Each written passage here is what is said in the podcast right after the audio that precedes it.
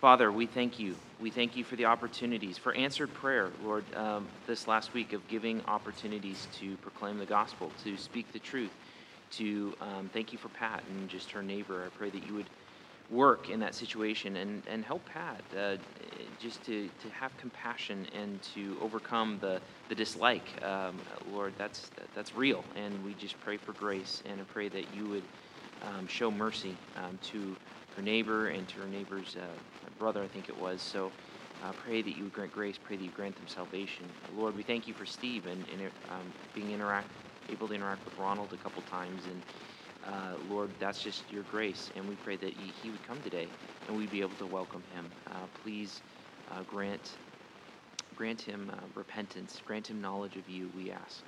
And um, just thank you. Thank you for how you work. Thank you how you are building your church. And uh, we pray that you would bless our time together as we talk more about holiness. In your name, amen. All right, so um, we left off last week talking Second Corinthians. Uh, and really what we did in 2 Corinthians 6, 14 through 7, 1 last week is just kind of seeing again that it, this, this whole temple, priesthood, holiness imagery, clean, unclean, is uh, it's, it's, it's not just one time in the New Testament, it's many times, and it's drawing on all of that Old Testament background. Paul in 2 Corinthians 7:14 through 7:1 says, "Okay, you're the temple, so separate yourselves from uh, entangling alliances uh, or associations with uh, with those who are involved in um, idol worship, with the world. Um, and then you see that separation between the common and the holy. Uh, that's where all this is based off. Holiness is uncommonness. Uh, so you've got the common realm and then the uncommon realm. We've been called out of the common realm to be uncommon, use, used for God's service as priests because of the work of Christ. Uh, we also saw in the passage last week this command. Uh, because we have these promises, what? What was the command last week? Because we have these promises, what do we do? Because we're the temple, because you're this people, what do you do? 2 Corinthians 7 1.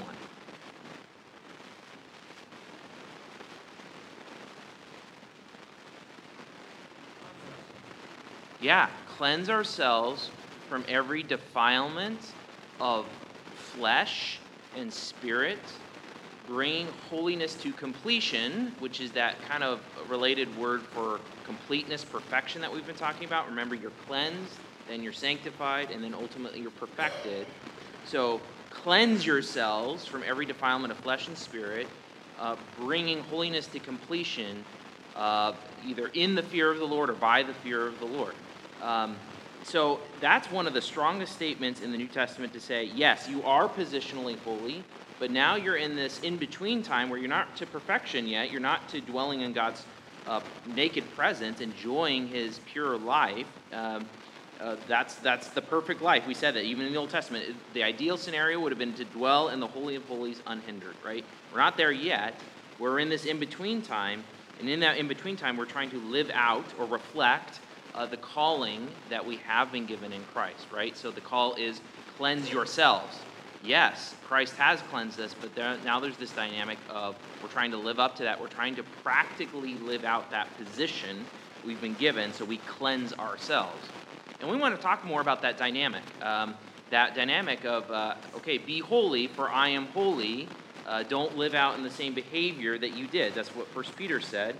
Um, so we want to talk more about that dynamic. How do we cleanse ourselves? How do we grow? How do we transform? That's where all of this has really been leading us. We needed to see all this backdrop, but how do we grow? How do we transform? And so for that, uh, I'm going to uh, take you to another place in 2 Corinthians, 2 Corinthians 3 1 through 4 6. Again, the ladies who've been the are doing the women's Bible study through 2 Corinthians, uh, you guys are going to have an advantage.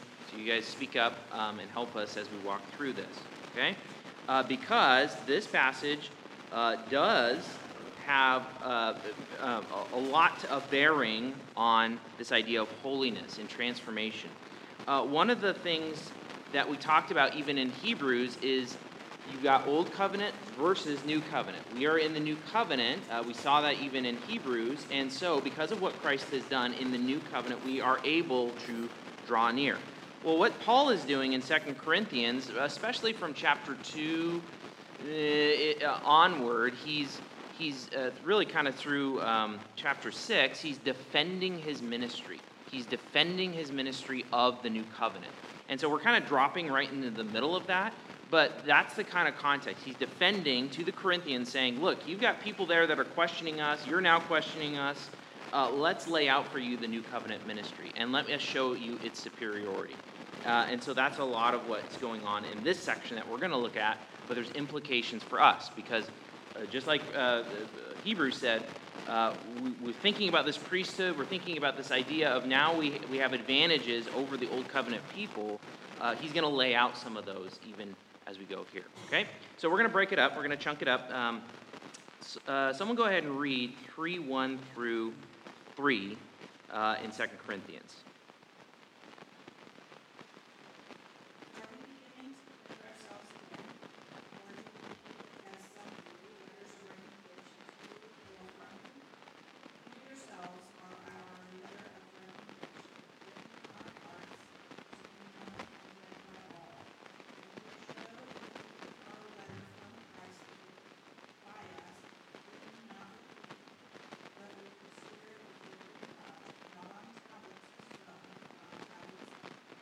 Okay, so Paul's basically saying, hey, look, you guys are questioning our ministry. Do you think we need letters of recommendation to you or from you? And he addresses both. Basically, he says, Our love and affection for you is our letter of recommendation to other people as we encounter them. And he also says, But we also, uh, uh, the letter of recommendation to you, Corinthians, was the reality of the, uh, the uh, the letter being delivered by us, written not with ink, but with the Spirit of the living God, not on tablets of stone, but on tablets of human hearts, right? God, Christ gave us the letter of recommendation, and He wrote it on your hearts. He wrote it on your hearts rather than hearts of stone. Now, already He's doing something, He's alluding to the new covenant. Uh, let's drop back to our new covenant text. What are our go to new covenant texts? Pop quiz.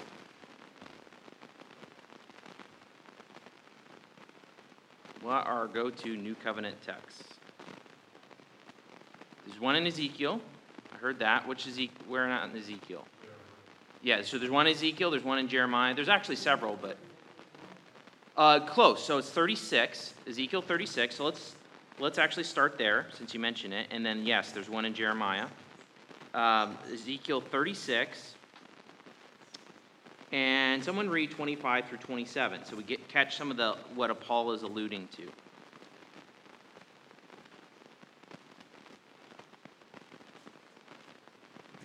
Ezekiel 36, 25 through 27. Someone go ahead and read that.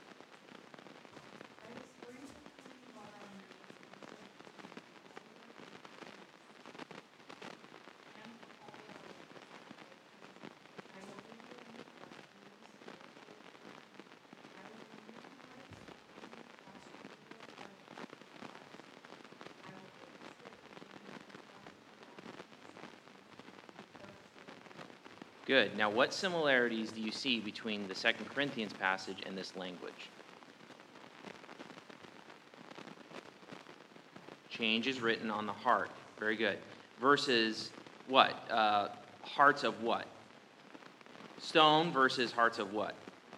Flesh, right? Um, hearts of stone versus hearts of flesh. Uh, now, what is the Spirit writing or doing um, in, in Ezekiel?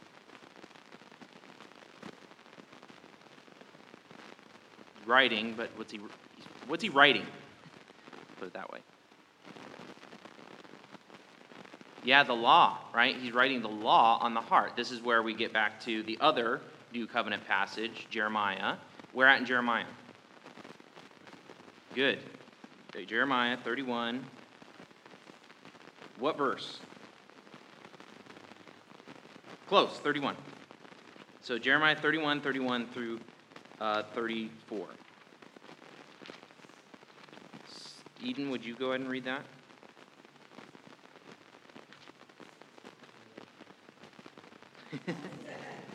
go to the left.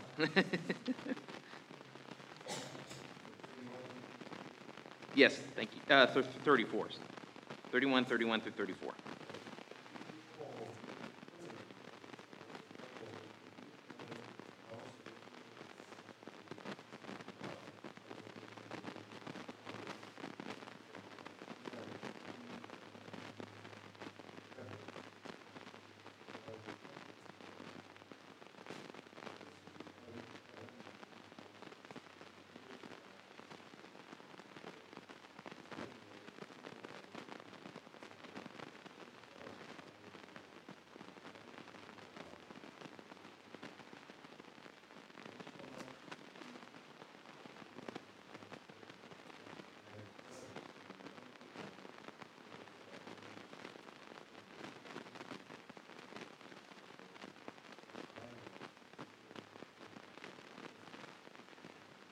Very good. So you see the same writing language, right? Uh, what's being written on the heart? Well, it's very clear from Jeremiah 31, 31 to 34. The law is the Torah. It's the same word that's used for the Mosaic covenant. The law is being written on the heart. So in the new covenant, the law doesn't go away. It just gets written on the heart. It gets internalized, right? What was it written on in the old covenant? tablets of stone, right? Which is what Paul's alluding to in Second Corinthians. Where were the tablets of stone? In the ark, right? In the Holy of Holies, right? Which is kind of, you think about the spatialness of what we've been talking about with holiness, right? The, the tablets are where? They're in the Holy of Holies, which is where we want to be. Um, but now, in the new covenant, where? They're in our hearts with the Spirit dwelling in us uh, the, that's where the law is now. So we change from an external uh, reality to an internal uh, reality happening, right? We see that. That's part of the change in the new covenant. Uh, in addition to the fact that everyone in the new covenant knows the Lord, they know the Lord in a true salvific um, way. Any questions or comments? I mean, uh, we're going to continue to trek through Ezekiel, or excuse me, not Ezekiel, um, Second Corinthians but I, I want to give you some of that backdrop that Paul is alluding to and he's picking up on as he's walking through Second Corinthians. Any questions or comments?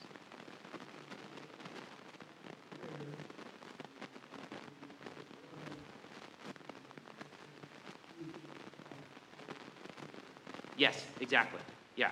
That's that's so that's that's what's happening. That's one of the changes between old and new, right? Is we want to get into the holy of holies, we want to draw near, uh, we can't.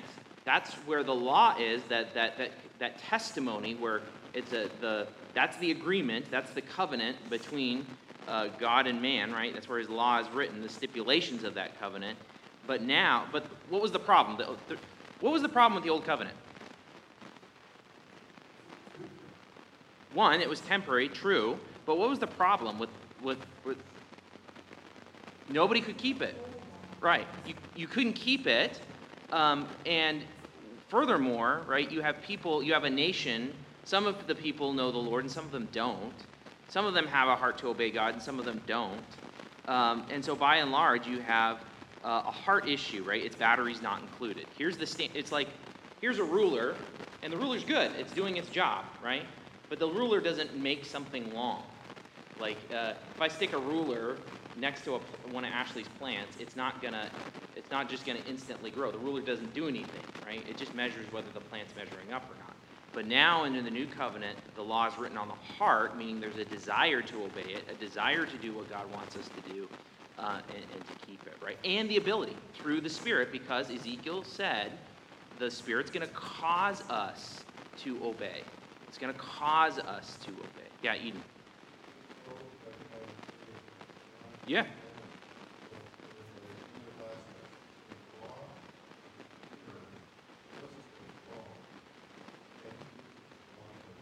Yes, that's a good, that's a good illustration. Yeah, that's, that's a great illustration. Yeah, yeah, absolutely. Okay, we understanding this. Uh, any questions before we keep trekking through Second Corinthians? All right. So let's pick up second. So Paul said in three one through four, look, our letter of recommendation is essentially the new covenant change that was written on your heart. That's from God. That's our letter of recommendation to you. And that transformation that happened to you is our letter of recommendation to other people that we minister to. All right, let's keep going. Second Corinthians uh, 3, 4 through 6. So I'm going to go ahead and read that.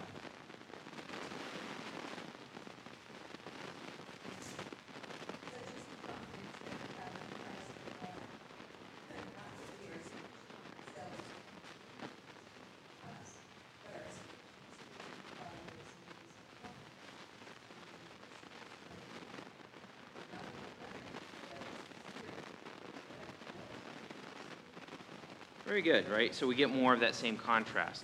Um, what, what's the contrast between the Old and the New Covenant in this case? What's he talking about?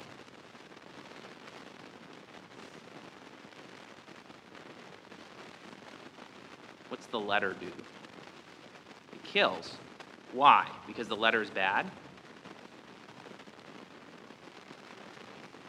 Can't, you can't measure up, right? You can't measure up. You can see that you have a dirty face, to use, um, I guess, Brian's analogy, but you can't wash, it, it doesn't wash your face. Uh, uh, the law shows you your face, but it doesn't wash your face. Whereas the Spirit, according to Ezekiel, causes us to obey, writes the law in our hearts so that we want to obey. So not only do we have the standard, but the power. We have the batteries, right, to, to do this. Okay? So that's why he says the letter kills, not because the law is bad, but because it doesn't have the batteries. Um, it's not internalized. Whereas the Spirit in the new covenant gives life. It enables us to obey. It gives us the desire to obey. Okay? Let's keep going. Uh, 3 7 through 11. Someone go ahead and read that.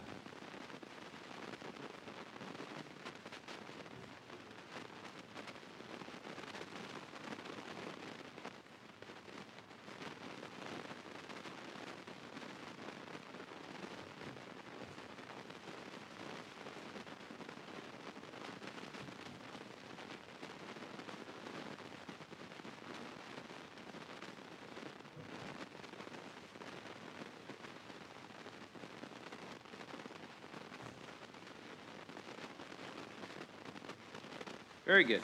What is one key word that pops out a bunch in this section? Glory. Yeah, very good. Which is one of the things we've been talking about, right? Uh, God's glory is the weight of his intrinsic being or the manifestation of that weight. To glorify God is to reflect to him some measure of the weight of honor that is proper to his being. But um, again, Paul is alluding to a very specific Old Testament episode, uh, Exodus 34. So turn in your Bibles to Exodus 34. Now, what happens a couple chapters prior to Exodus 34?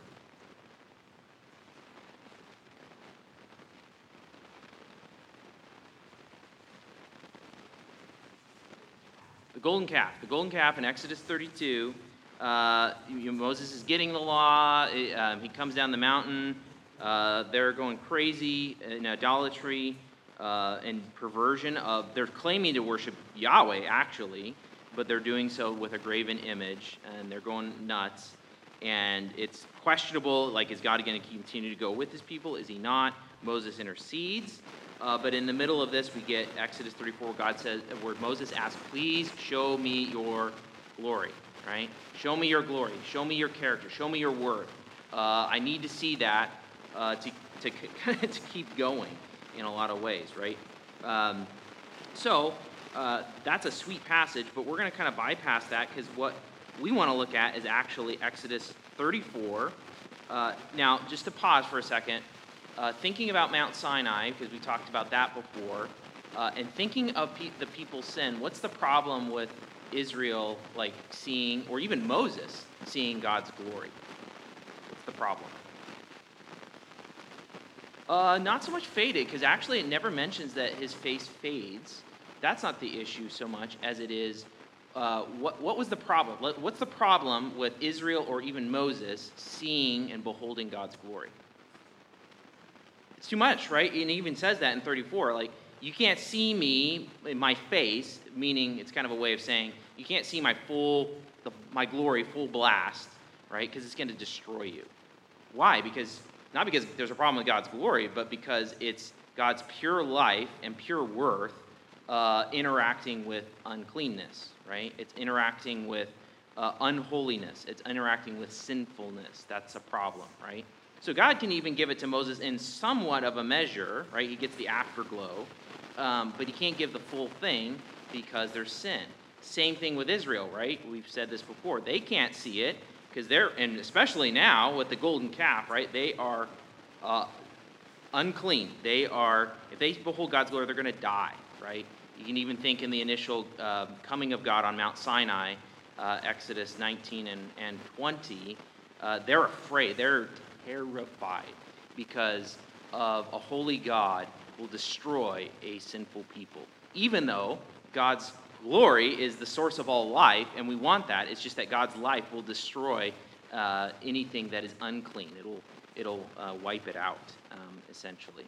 Now, that, given that backdrop, let's go ahead and someone go ahead and read Exodus 34, 29 through uh, 35.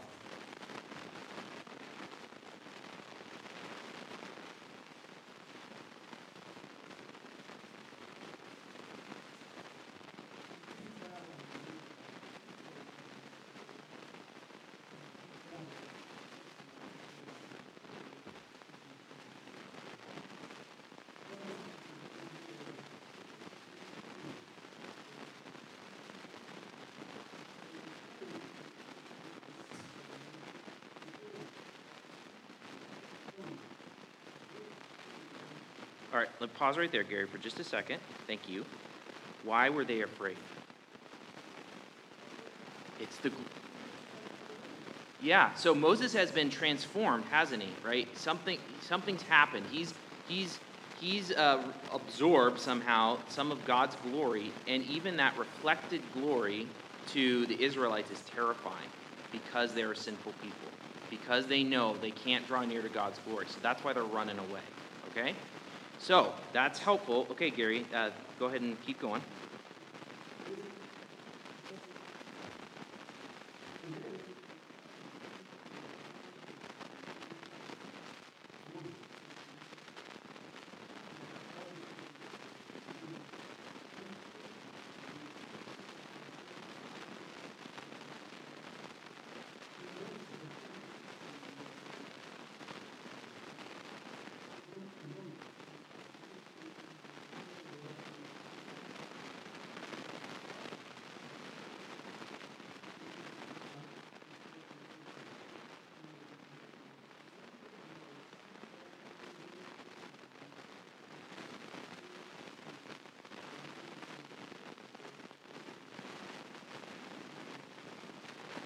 Okay, so when does Moses uncover his face?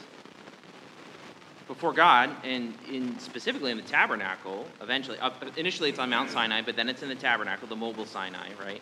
And he's absorbing God's glory. When does he put it back on? What's that? Well, yeah, but when? After he finishes speaking. So he goes in, he hears from God, right? He absorbs this glory.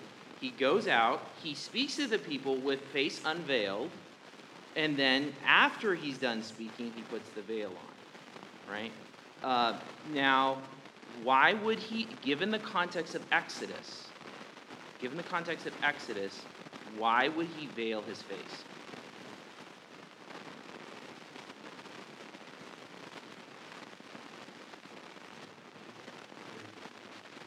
Yeah, and, in this case, what's it doing? It's blocking what?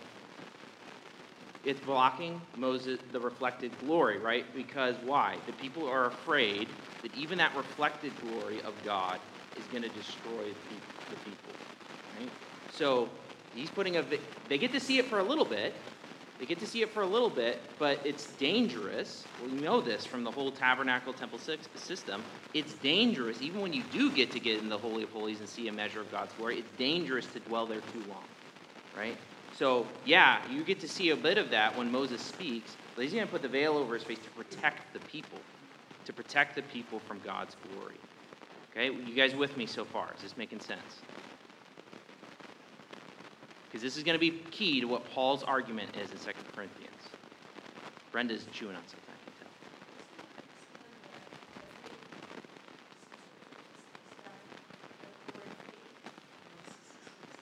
Well, it talks about, it, it, uses language, sometimes it's translated that way in 2 Corinthians 3. Uh, but what I'll, i would argue is actually it's not talking about the, not, I would argue, you don't have to take it that way uh, what's fading or what's going. Right.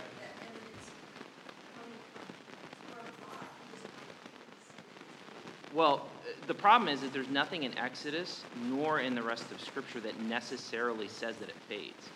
N- nor even in, like, if you were to look in the intertestamental literature between, um, you know, the Old Testament and Jesus' time, there's, there's no, no one picks up on that or talks about that.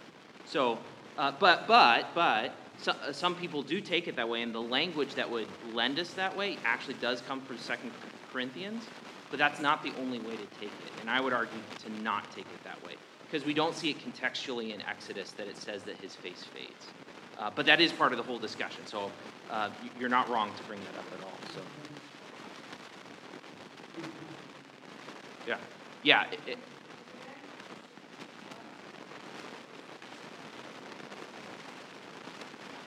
Yes.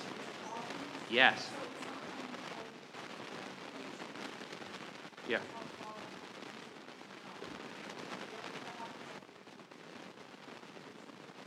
Right, and here's another key in this whole episode. When do the people see God's glory?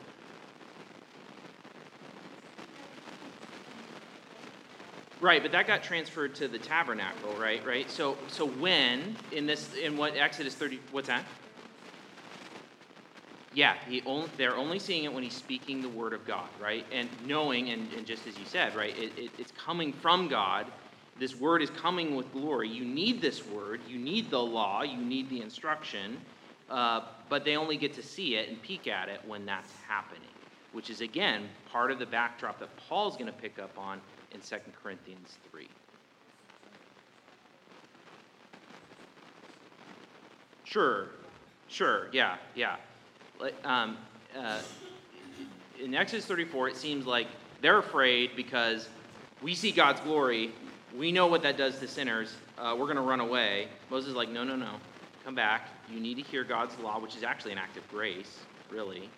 Um, and but then to, to keep the, a sinful people from gazing at God's glory too long and uh, so that it doesn't kill them, he's going to veil that to protect them, right? Just like the veil in the temple is there to protect um, God's people from uh, God's glory. Because a, uh, sinful people dwelling with God's glory will destroy them. It will destroy them. So, okay, so now we got that backdrop, and we go back to 2 Corinthians 3 uh, 7 through 11. And Paul essentially says, look, uh, the, the ministry of death, uh, the ministry of condemnation came with glory. It came with glory. But the ministry of righteousness, which is part of the provision of the new covenant, remember Jeremiah 31 34 says, I'm not going to remember their sins anymore. Right? They're all going to know me. They're going to be counted as righteous. So if the ministry of condemnation came with glory, the ministry of righteousness comes with even more glory. We got more glory going on with the new covenant than we do with the old. It's not because the old covenant wasn't glorious, it's just by comparison, the one is so much greater. It's like uh, if you take if you take your flashlight, you take a really bright flashlight. It's like wow, that looks pretty bright. And then you go outside and you're like looking directly at the sun. Well, your flashlight doesn't look that bright anymore, right? Because the glory of the sun is so much bigger than the glory of. It's not that the flashlight's not bright; it's just not as bright and it, uh, as the sun. And that's kind of what he's talking about here. Um, now, what is uh, when uses this language throughout, and this gets back to Brenda's observation, uh, something that's being brought to the end, um, and uh, something that is passing away or vanishing. That's all the same word in Greek. It's this word katargeo, which means brought to an end, nullified, can mean vanishing.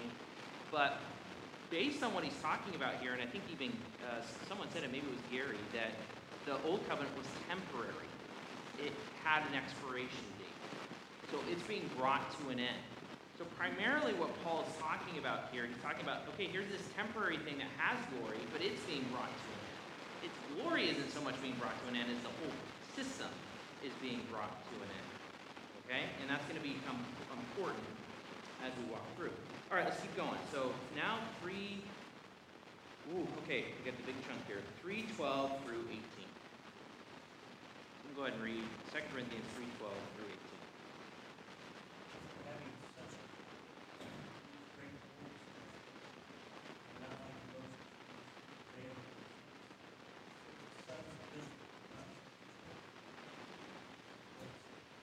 Okay, let's pause right there because that's where we get our language that, like, it kind of seems like he's talking about the fading glory of Moses, right? That's kind of where we get that language. So, um, pull up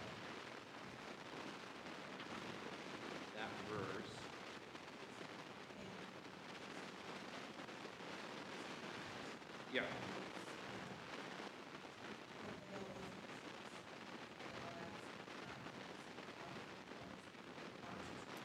Yes. Yeah, so it's a different way of putting it. So um, I'll try to give you what I think is.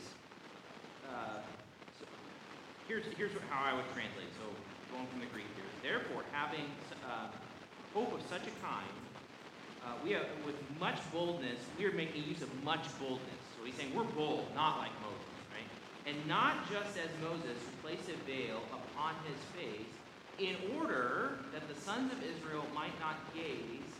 And then you've got this phrase that, like if you were to translate it very literally, uh, might not gaze into the end, and then we get our word, katargeo, into the end of what is passing away or fading away uh, or coming, being, it's being brought to an end in some fashion. Now the question is, and this happens among commentators, what does it mean not gazing into the ends of what is being, what is vanishing, what is, what is coming to an end? And it can indicate results. It can indicate results, which I think the ESV probably in this case does a kind of a better job of translating it because they say outcome. Uh, they don't want to gaze at the outcome uh, of what is being brought to the end. The idea is, is what ha- that whole idea. If you stare at God's glory as a sinner too long, what's the outcome? Death, right? And this is in the ministry of condemnation, the thing that is being brought to an end. Okay, it's vanishing. It's going to be done away with something superior with the new covenant.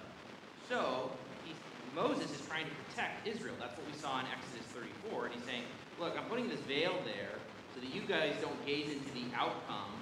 What would the outcome be? You guys are going to die. So I'm going to protect you by putting this veil on so you guys don't die from the ministry of condemnation, which is being brought to an end. Uh, that, that's, I think, the best sense of what's going on. It makes sense uh, in the Old Testament, the Old Covenant. It makes sense in the context of Exodus 34 and together here. So it's not that Moses' face is fading. Not even that Moses is trying to say, I don't want you to see the outcome or the end of the law in the sense that it's pointing to Christ, which he did do. He's saying, I don't want you to gaze into this so that you die. Because that's what the ministry of condemnation is going to do um, to you. That's how I take that. Um, again, it's a big old discussion among commentators, but I think that's the best view of it. So, okay, uh, we okay? Do we want to? Any questions on? That? Yeah, Susan.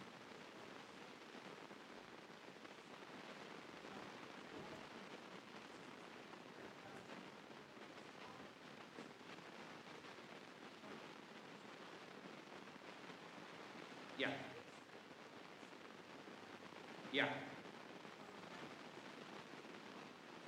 Yeah. Yes, exactly. Right. He's comparing two ministries. He's comparing Old Covenant versus New Covenant. He's comparing the ministry of the Old Covenant through Moses versus the ministry of the new covenant, which he's a part of. Remember, he's laying this out for the Corinthians. He's comparing those two ministries, and he's saying the ministry of condemnation, the ministry under Moses, uh, was temporary. It was being brought to an end, but it still had glory, and that glory would kill you uh, unless you put that veil over your face. So Moses was, and notice how he's comparing it, saying, We're bold. We don't use a veil. Moses used a veil. Why was Moses not bold? Well, it's because he's afraid uh, even through that reflected glory, killing Israelites. Uh, that he's trying to protect them. Uh, and so Paul is contrasting and saying, no, we're very bold. Uh, not like Moses, who would put a veil over his face so the Israelites might not gaze at the outcome or the result uh, of what was being brought to an end. The result of it would have been death uh, if they would have gazed at that glory.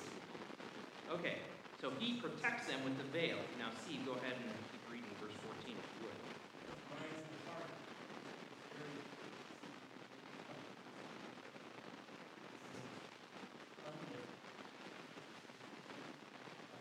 Okay, pause there. Now, what's he saying? What's he talking about in that verse?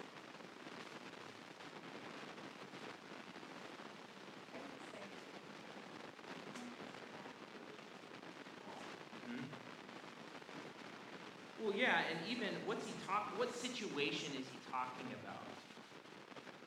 Like, what's the situation that's happening in verse 14? So they've got this veil still. In what context?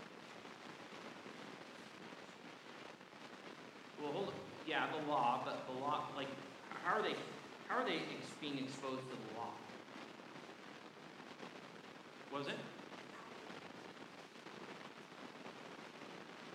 Yes, they're hardened, their minds were hardened. So the result of what Moses did, their hearts were hardened for, to this day, when they read the Old Covenant, right? When did Moses have his face unveiled? At the reading the, of God's Word, right?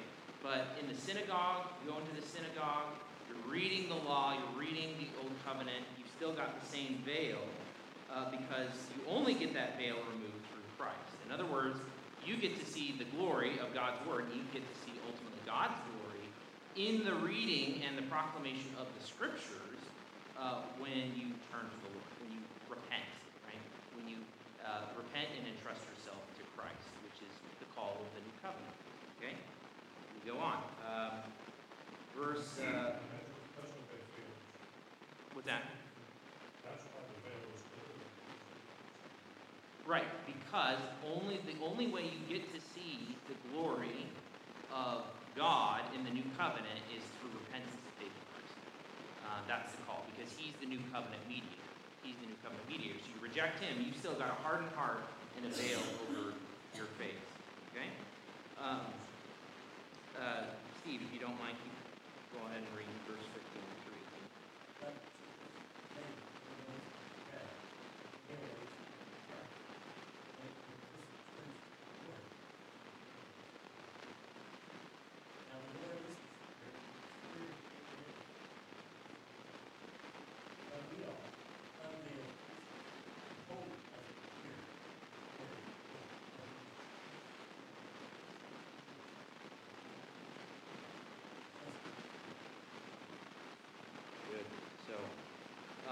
now you see the Spirit come back in. And the Spirit is all about the new covenant, right? We saw in Ezekiel, we saw in Jeremiah, right? The Spirit's going to write the law on our hearts. He's going to write them not on hearts of tablets of stone, but fleshy human hearts that have been changed through uh, repentance. Uh, and so that's why he says, okay, turn to the Lord. Uh, the Spirit's going to bring you freedom. Freedom for what in context?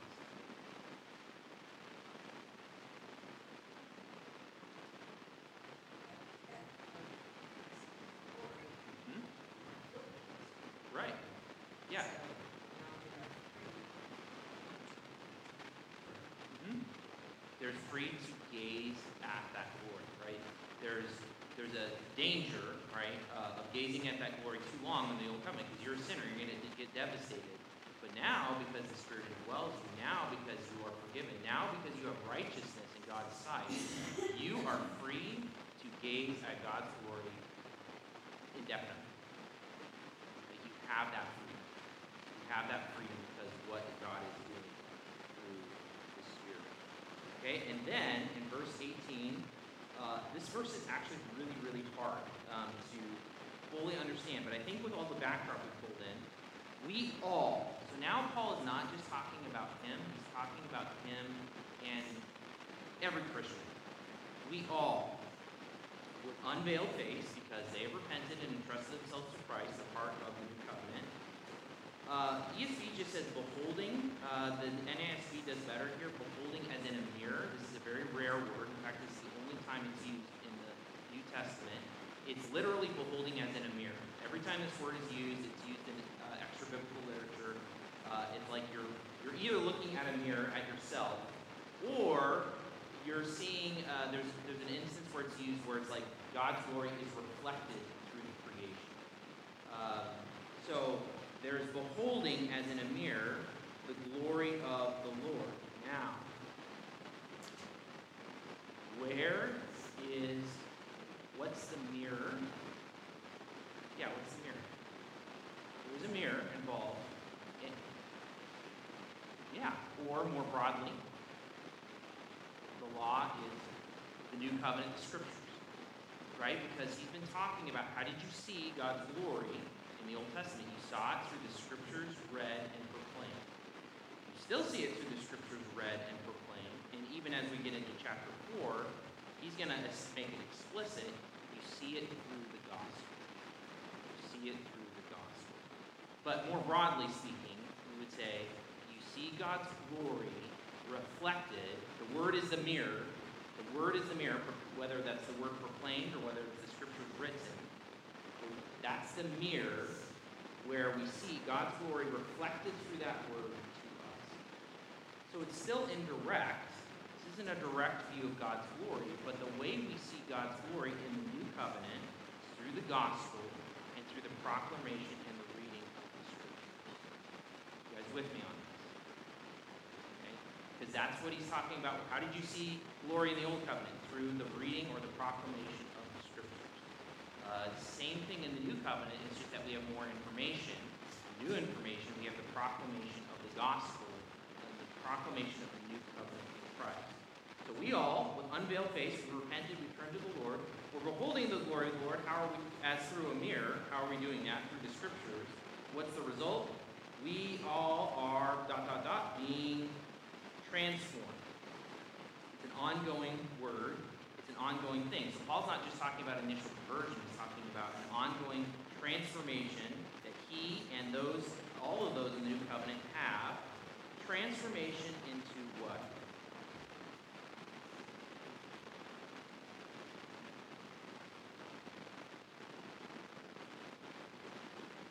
Same image. Whose image? Christ. Proclaimed through the new covenant, right? We see Christ's glory uh, proclaimed through the scriptures, through the new covenant, through proclamation of God's word. We see Christ reflected, the glory of Christ reflected in that way. We see his image uh, in that sense, and we're, um, we're conformed to it. Think of it in terms of Moses. What did Moses behold?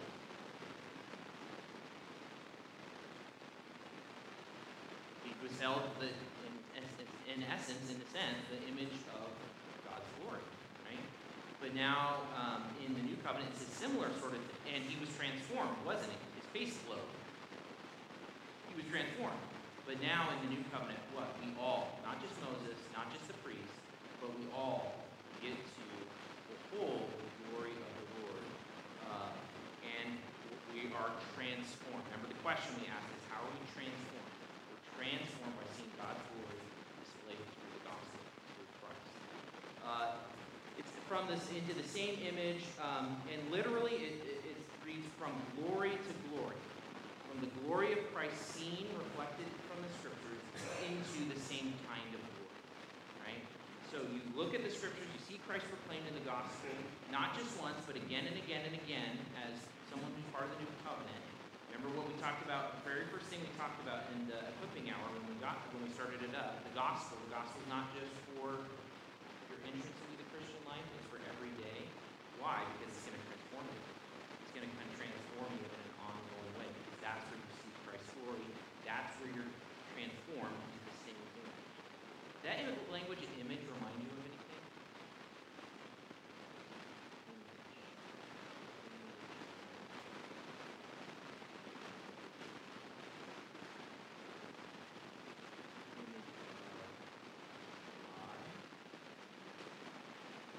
God. Yeah, we are made in the image of God, Genesis 1 26 to 28. We are called to, initially, we were called to be kings and priests uh, to enjoy God's fellowship, God's glory, and then to extend that.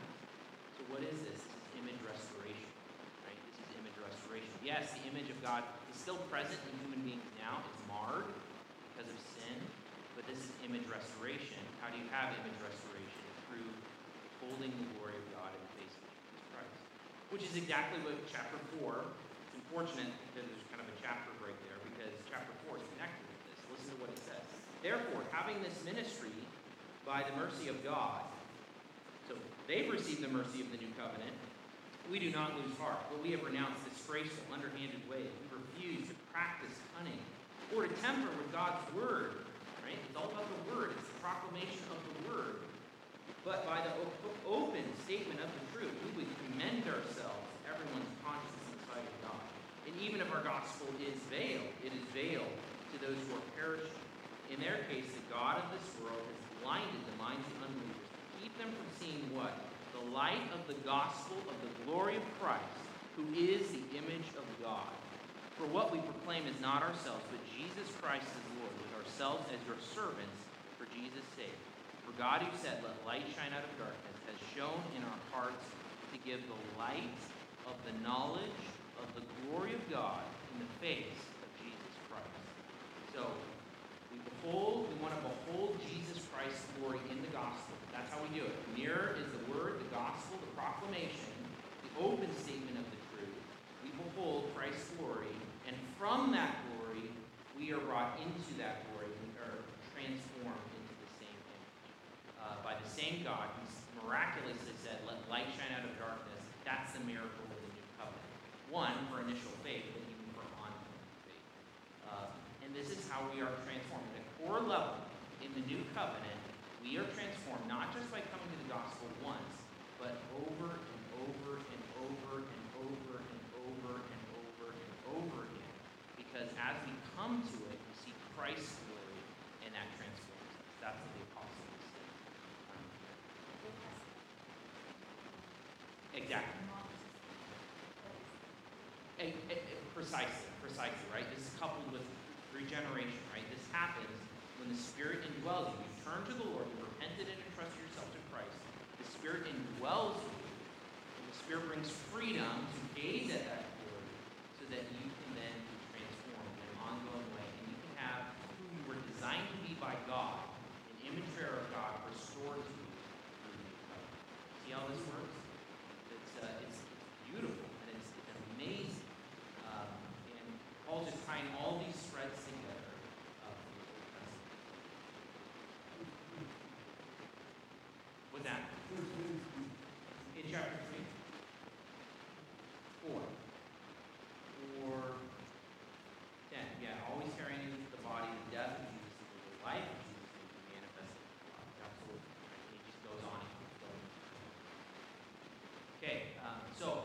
how do we